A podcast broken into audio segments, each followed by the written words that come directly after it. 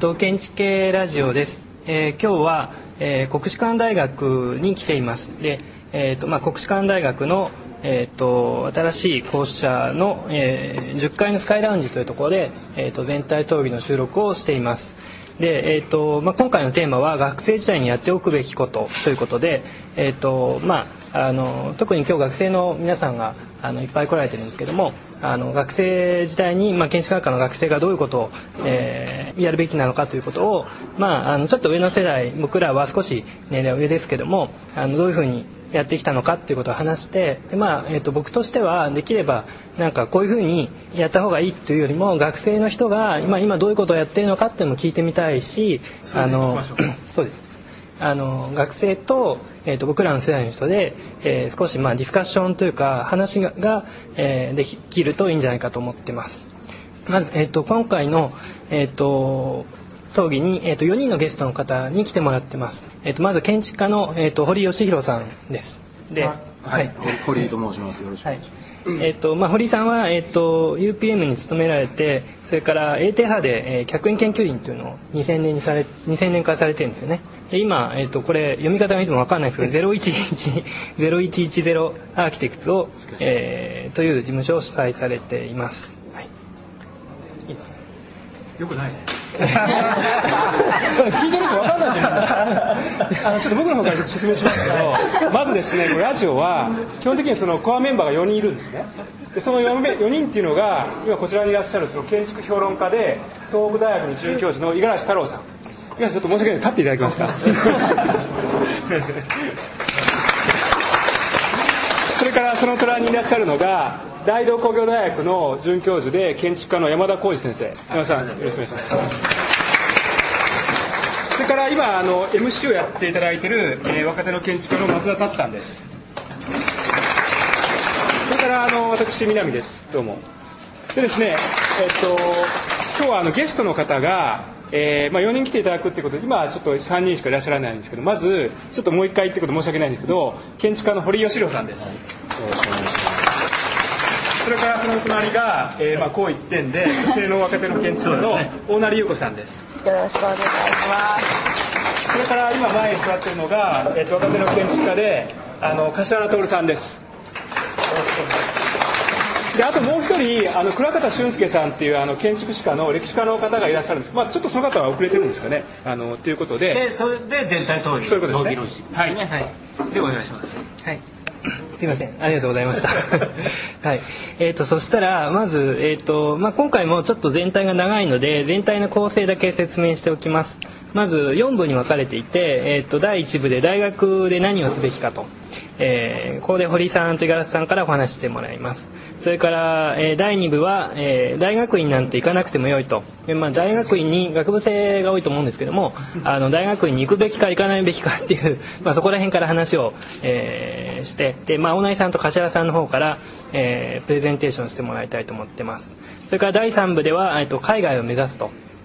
えーとまあ、留学を考えてる人もいると思うんですけども、えーとまあ、一応その海外に、えー、滞在経験があるということで堀さんの方からとあと僕の方からも少し海外の学校情報について、えー、ちょっとお話したいと思います。それから第4部では建築と就職、えー、というテーマで、えーと、山田浩二さんと、えー、倉方俊介さんの方から、えーまあ、就職に関することですねお話していただきたいと思ってます。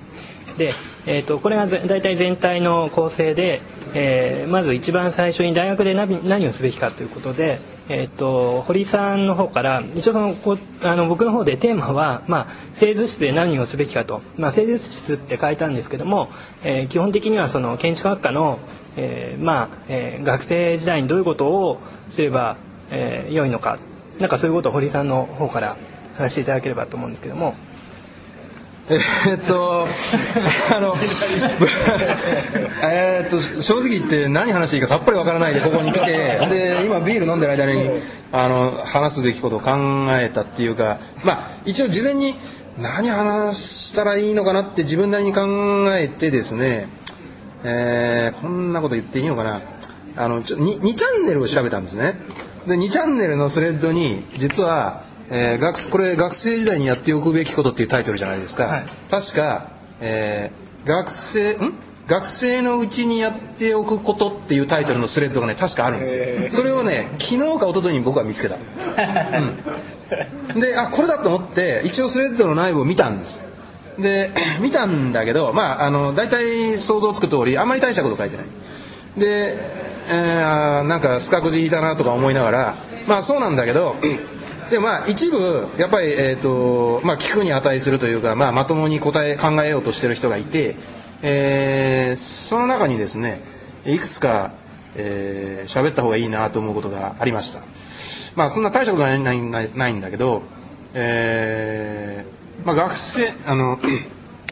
実務はとにかく働き始めたら身につくというか嫌でも覚えな覚えなきゃいけないので学生の間にはですねとにかく柔軟な頭を養えとか、えー、柔軟性を養えというようなことを書いてる人が何人かいてで書き方が書き方を見てる限り明らかにこれは複数の人が書いていてで、まあ、僕も大雑把に言って大体同意できる内容なので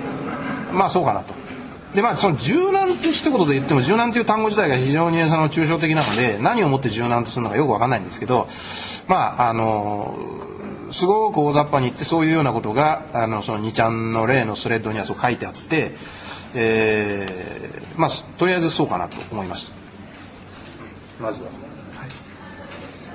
はい、これ終わり。もうちょっと喋った。いやだからその話を振ってくれないとなんていうの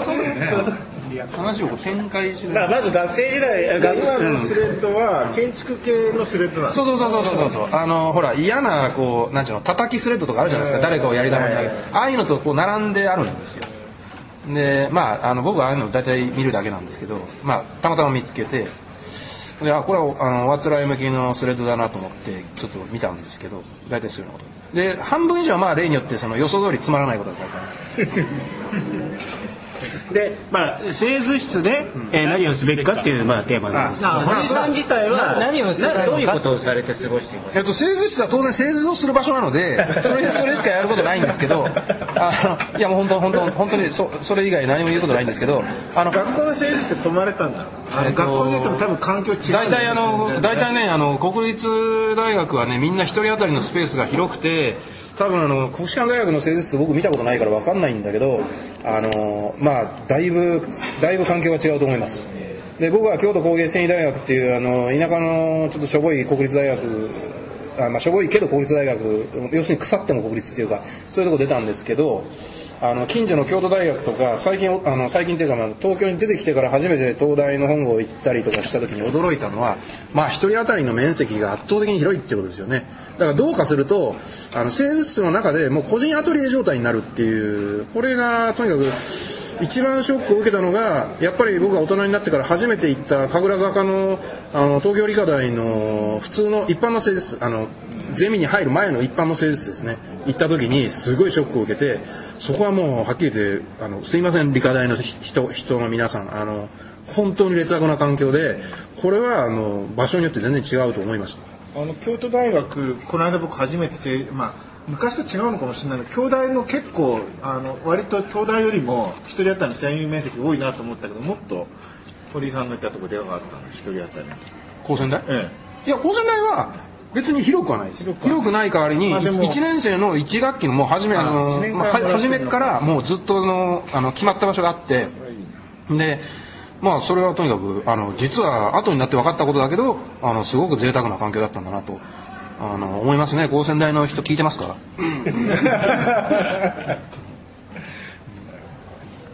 はい、なんか製図室って言ったらさ普通のね普通のイメージから言ったらねやっぱりこうアジールアジールの中のアジールっていう感じがするんですよ。要するに大学自体が一種のアジールなんだけどもその中でさらにこうアジール性が強いっていうかね。だから 要するに違い保険自由に何でもできるようなこう本当にこう自由な空間っていうか、まあ、そういうふうなこうイメージはありますけどね。うん、あのさっきのその2チャンネルからのその引用の続きで言うと,、えーとまあ、2チャンの中にはそういうふうに書いてる人がいたつまりそのあの柔軟であれと建築のオタクになんなっていう意味だと僕は基本的にはそういう意味だと思うんだけど他方で、えー、建築のオタクもありだと僕は思ってます。えーと逆に言うとそれしかやることがないんだからとにかくもう究極のあのあバカになれと。で世の中のことなんか無視しろ。無視しろとは言わないけど要するにそんな忘れてとにかく建築にのめり込めっていうのはあの一つのその指導というかアドバイスの方針としてありだと。で他方で全く逆もある。要するにあの建築なんか同性社会に出て実務をやり始めたら覚えざるを得ないから学生時代は部活でも何でもいいから好きなことにのめり込めと、ね、でこれは全く逆のように聞こえるけれど、えー一つの共通したあのコンセプトがあって要するに学生時代はある意味ではその今ちょうど南さんがおっしゃいましたけど、えー責任を猶予されてる期間で、えー何にのめり込んで何に集中しようがあなたの自由なのでとにかく自分で主題を見つけてそれに頑張るというかそれにこうドハマりすることがなんていうか認められるっていうかな。それそうやってても一応叱られないっていうか、そうむしろそうしないともったいない期間だと思うんですね。だから今僕あの非常勤ですけどあの東海大学っていうところで、えーやっぱり設計の実習とかあこう指導をやってるんですが真面目な学生は当然いてそういう子たちとはあの一応建築の話は当然できるし僕もそれが楽しいと思うのね。だけどあの明らかに不真面目な学生がいてでそういう人たちに指導しようという気が正直起こらないです。はっきり言って。これあの僕に限らなくてみんなそうだと思う。そういう人のためにね頭も時間も使うつもりは全くない。でその人自身も無駄だと思うのね。やる気がないのになんでここに来てんだろうと思う。で僕そういう人に向かってよく言うんです。あの建築が興味なかったら別にそれで OK バンドがあのバンドがやりたいんだったらそれをやれよって言いたい。で学生時代ってそれ許されるんだからそっちを一生懸命やれよって言いたい。だから学生時代にやるべきことってそそういうことかなって 思うんですけど何かにのめり込んで、えーまあ挫折するなりなんなりやれっていうそういうことなんですけどね。じゃあそこのさタイトルに即して言うとさ堀井君的にはさ製図室で何したらいい？の何をす製図室で何をするか。いやそれは僕が考えたタイトルじゃなくてあの製図室でも製図するしかないじゃんっていうのが僕の答えですよ。だから製図室にいるやつは製図をしろっていうことです、うん。それだけです。あの僕が聞きたいのはその堀井さんが例えば東海大学ですよね。で教えられていて。で あのいや今の学生と堀井さんが自分が学生だった時となんか違いってありますか？違いですか、えーありますよ、えー、と僕が学生の頃にはインターネットがなかった。これねすごい大きい。これ本当に大きいんです。どうしてかっていうとあのねこれこれねこれの大きさ説明するの難しいよね。あのねインターネットってじゃあ何か。一言で言うのはすごく難しいんだけど僕なりの一言ですよ。僕なりの一言で言うとインターネットっていうのは自分の自分あ違う知識が自分の外にあるっていう状態。これです。こういう状態僕らの頃はそれが本だったり辞書だったりあるいは先輩だったりとかねそういう形で知識が周りにあったわけ。でそこから知識を引き出すための会話とか付き合いとかそういうのがあったわけ。もしくは人脈とかね。でまあ部活にそもそもさ、えー部活の中でそのやや理不尽だと思われるような先輩後輩の関係をこう我慢するのはやっぱりそのネットワークの中で生きていくためだったりとかするじゃない。だから知識のネットワークがどういう形で保存されてるかっていうことだと思うんだけど今インターネットっていうのはそれがあのキーボードの向こうにあるんだよね。これがねものすごい大きい。なんかコミュニケーション能力が落ちてるとかそういう感じ。いや僕はそういう批判はねあんまりここのこの場ではとりあえずしたくない。あのいくらでもできるけどそういうことをねあんまり言いたくない要するになんか否定的なこと言いたくないんですよ。叩きとかねあの批判とか文句とかそういうことを言うと自分自身がほらローになるでしょ。だから言いたくないんです逆に今の学要するに環境が違うことによって具体的にはどう変わってそれはね全然違います。さっきのあの、えっとさっき収録が終わった第1部の、えっとなんだっけ「ダイ・ハード・ポスト・モダン」であのレム・コラハスの話が出て、えーなんだっけ、えっと僕がその一時期言った話が、えーちょっとちらっと出たんでそれはこの場所で話すってさっき言ったんですけどどういうことかっていうと,、えっと先ほどちょうどその山田さんが総括してくださったように、えー1988年の10月号で A プレス U でレム・コラハスの特集が出ました。僕が大学3年生の時。で 僕が、えー大学院1年生の時1990年、うん、もうねはっきり言って煮詰まってました、えーバブルの絶頂期がこう崩壊すもくすなんていうの？もし生ものが腐っていく過程がバブルの崩壊にこう話として合わせられるとしたらもう本当に乱熟してぐじゃぐじゃになっているそのバブルがもうね匂いを放ちつつあるそのその真っ最中っていう状態です。で要するにあの別に自慢というのではなく多少感受性がせのセンスの鼻の利く学生は僕の同世代の連中はみんな分かってたはずなんだけどバブルで喜んでたのは僕らが学生ではなくてちょっと上の実際に働いてウハウハの連中が喜んでた。学生の連中で少し感受性のね 敏感な連中はもうこれは腐ってるってみんな気づいてるんですよ。だから僕当時の学生だった僕なんかはもうはっきり言ってもうもうすごい鬱な気持ちでいっぱいなの。そのバブルでみんな就職がとにかく好きなように選べる状態で、えーで就職1年目から年収500万とかなんかそんなそんな世界なんだよね、うん。今の君たちとは本当に全く違うんだけどでもそういうのを見て全然喜べないんですよね。こんこんなの終わるに決まってるんじゃんと思ってて。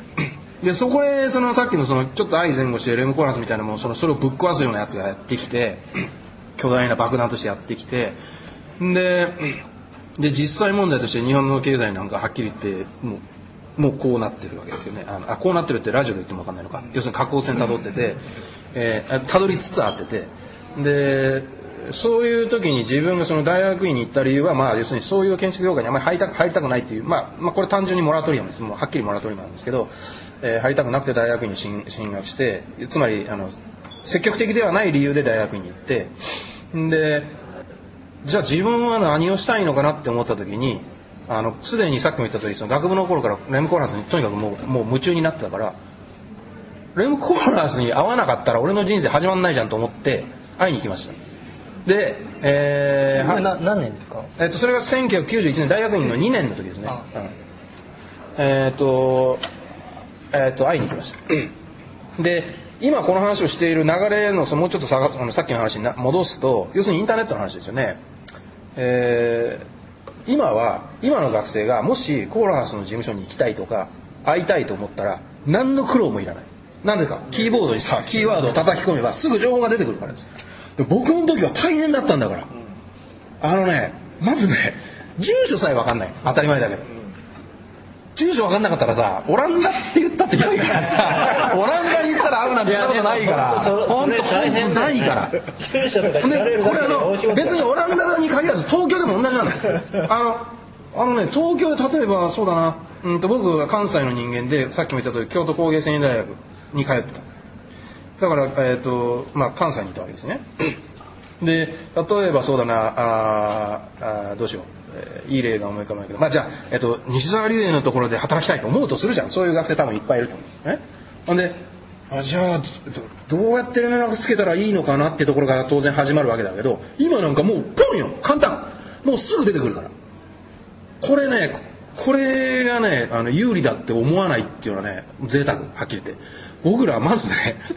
それを知るのがまず第一ハードルなの。どどうどうやって分かったんですか？これはね残念ながら言えません。あのねこれを言うとねあのねいやでもそうそういうことなんです。つまりこれは要するに情報はね情報にはね価値があるってそういうことなんですよ。逆に言うと今ね誰でも手に入るんだから手に入れないやつがバカなの、うん。手に入れないやつがバカなの。で手に入った情報をどうするかなんだけど問題は。僕はねそれこそ本当にある意味ではだよね。で放送禁止用語だはいすいません。あの、あのね、えっ、と、ある意味でだよね、その入手した情報を、あの、そのまま活用したわけだからね。で、当然の人間的な判断のその順序として、えーいきなりはいかないわけです当たり前ですけど、まずは手紙を書く。手紙ですよ、手紙。メールじゃないの。まず手紙。僕らの世代やっぱ手紙手紙ですよ。で、その次にやったことは、えーファックスを送りました。え英語ですよね。あ頑張って書きましたけどね。それも大変いやそれもだからハードルも高いんだけどまあでも英語に関しては今でも同じでしょ。だけどあそうそれも違うよね。英語さ今あのなんかヤフーとかさインフォシークとかでさ自動翻訳してくれるからさそんなもんないもんな。ひな形もいっぱい手に入るそうそうそう。とりあえずのアウトライン訳してあと手直しみたいな。そん。ないもんね。僕とにかくしかしか書きましたよ。でまあそういう黒話はどうでもいいんだけどえっ、ととにかく何がその今の学生と、えー僕らが学生だった頃に何が違うかって言ったらもうインターネットですよ。もう絶対違う。もう絶対的に違う。